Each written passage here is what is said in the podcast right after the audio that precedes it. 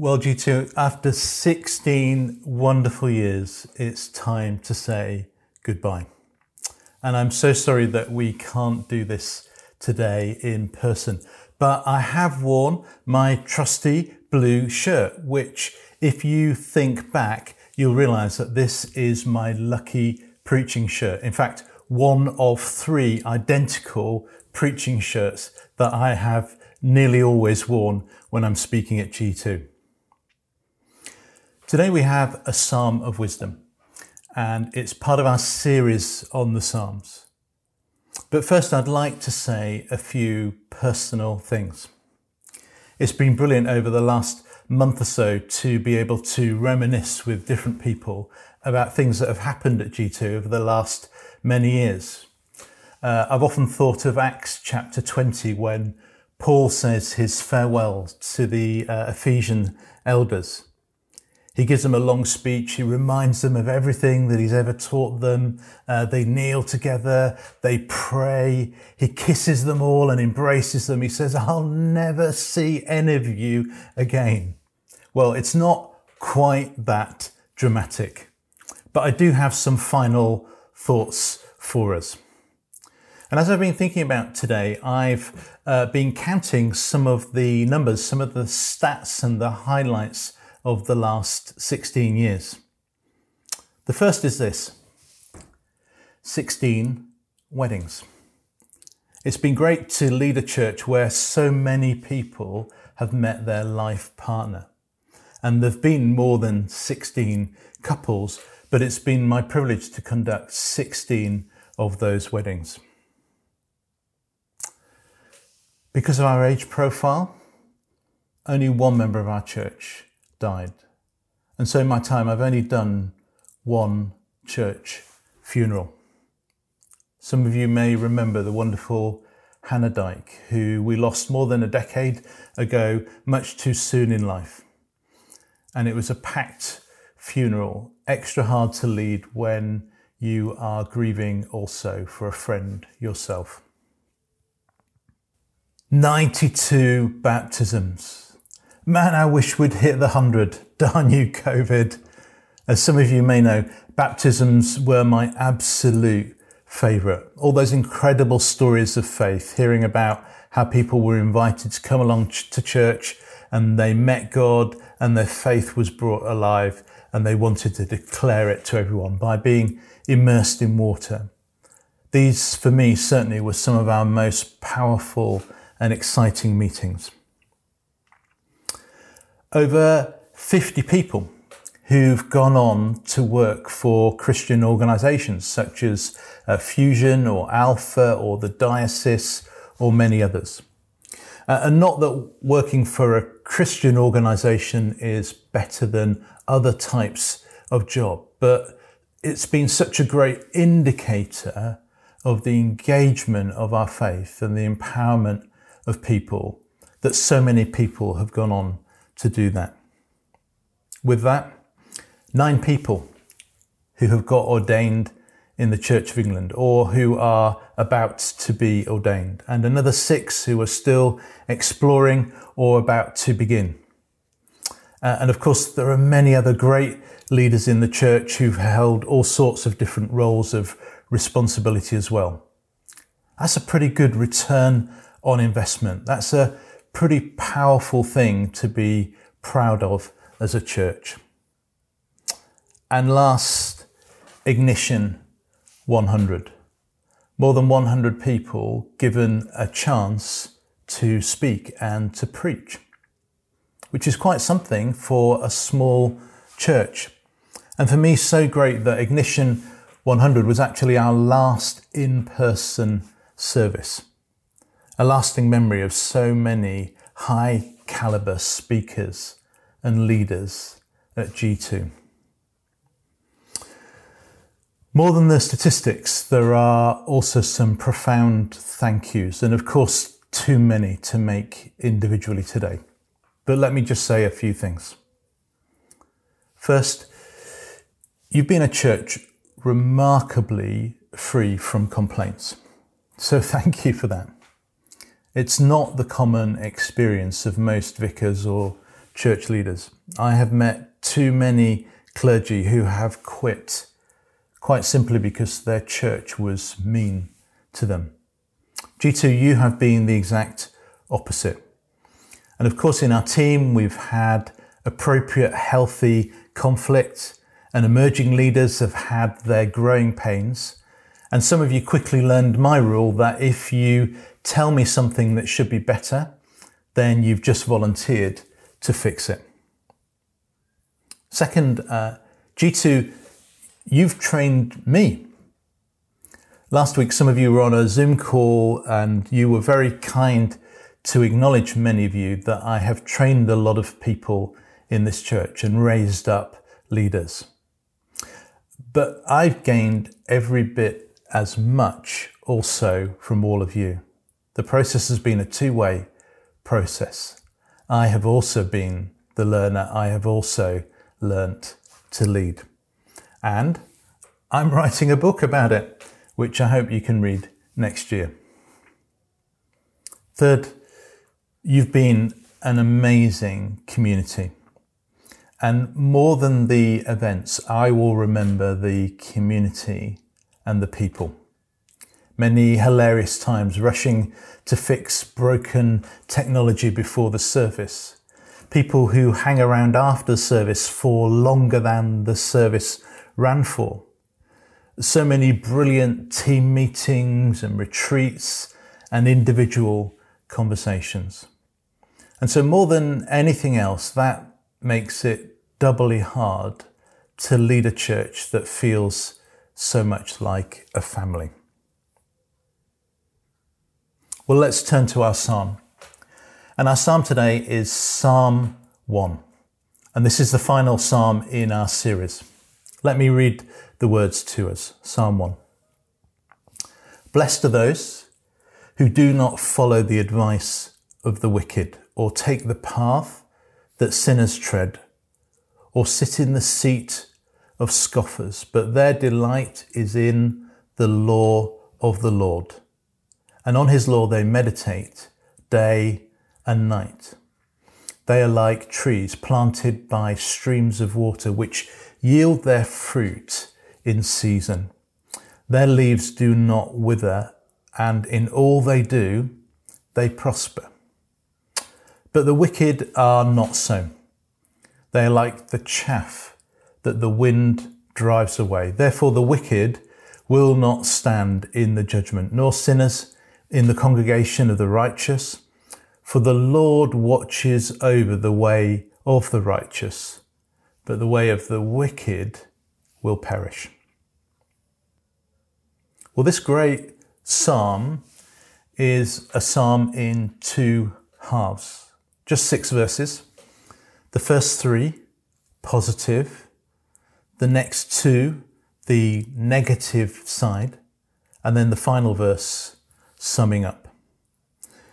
And as the first psalm, it introduces themes that are repeated throughout the rest of the book of Psalms and in the wisdom literature. And these things are gone into in more depth. It's almost as if this is our opener. This is our highlight or our summary of the main theme, the main idea that will be unpacked in the Psalms, the key nugget of wisdom that the author wants us to know, that there is a contrast between those who choose to follow God and those who do not. And the editor of the Psalms perhaps deliberately put this one at the beginning to make that as a clear opening statement. This is the book that has been the worship text for God's people for thousands of years. And David, the author, is writing a bit like a parent or as a mentor, certainly as an older man. This is uh, summary advice. This is the big picture. And it's also the long view.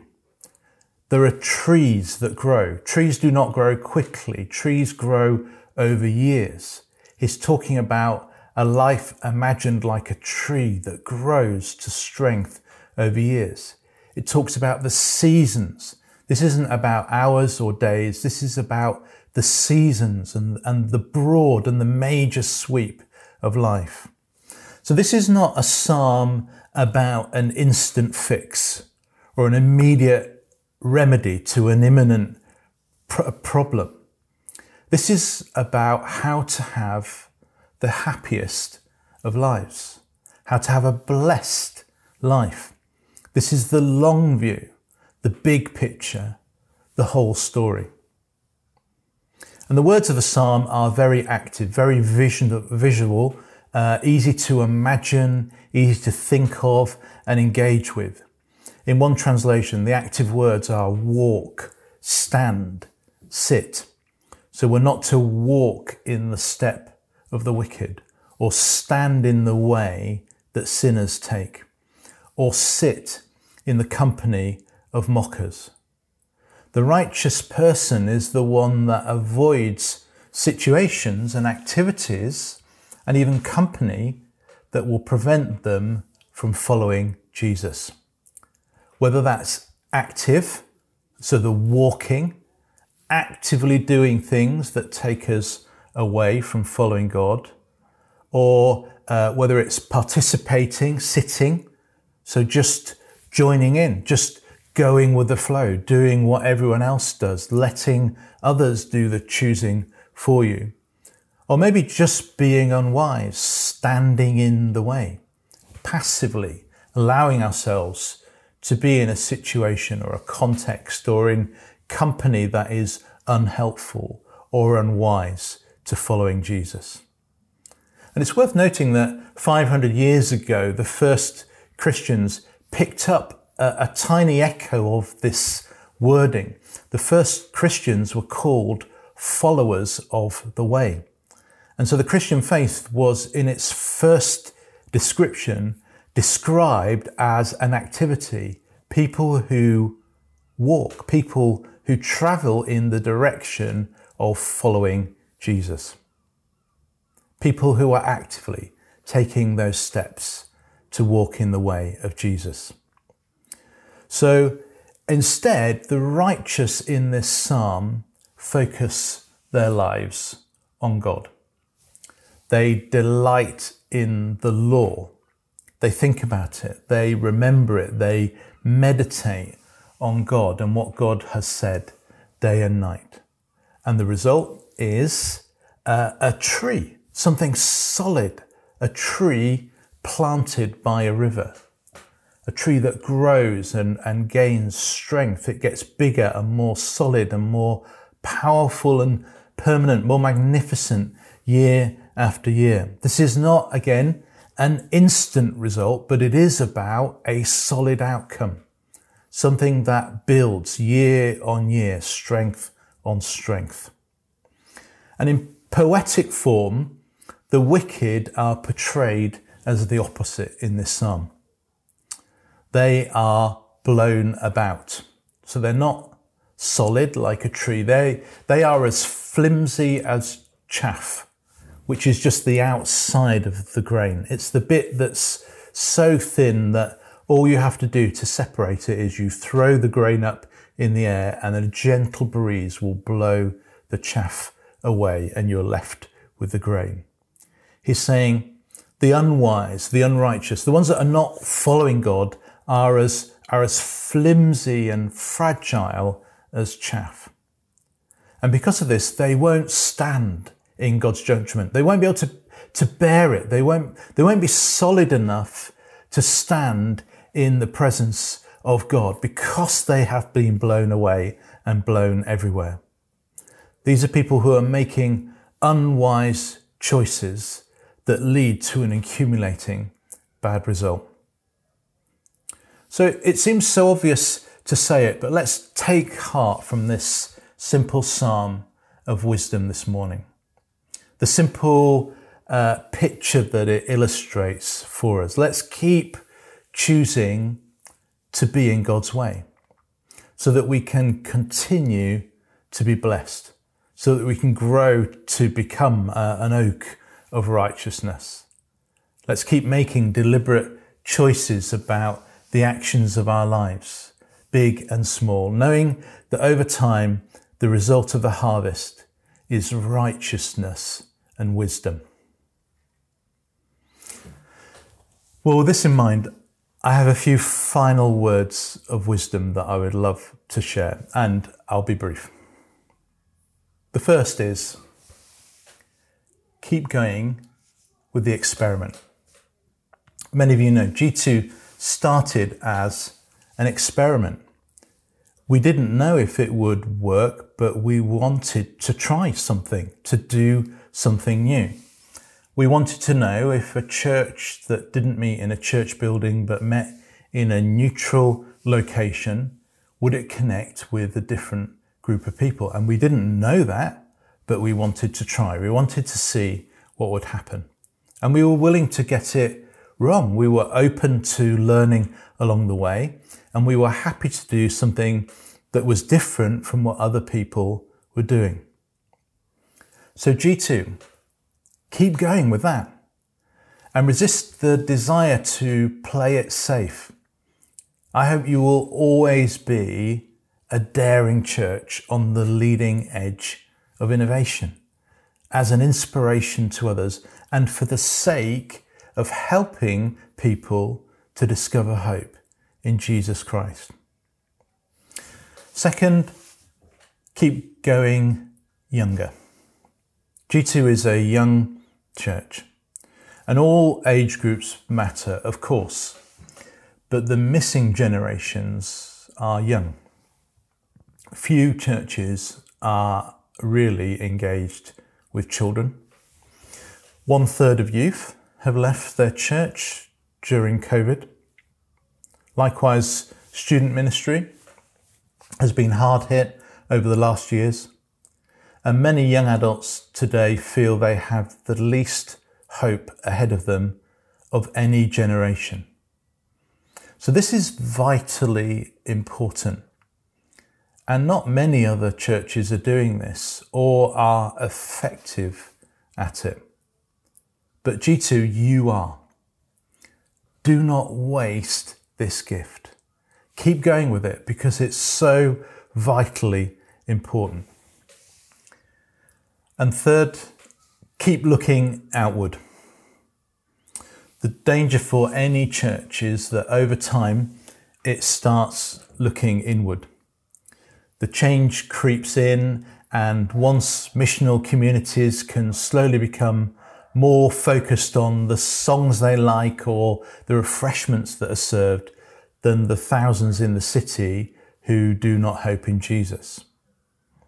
So it's great to be in a church that you want to be in, but it's even more important to be in a church that's effective at connecting with our friends and our colleagues and our neighbours and the people in the city who do not yet know Jesus.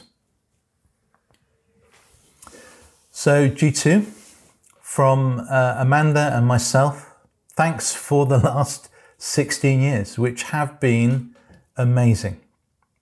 Keep going, do what is next, and continue to follow all that God has for you as we end this series and as I end uh, this talk with you today, may I pray for us. G2, may you continue to walk in God's way. May you sit at the table of wisdom and under the guidance of God's word. May you walk forward into all that God has in store for you and may God cause each of us to be blessed today and forevermore. Amen.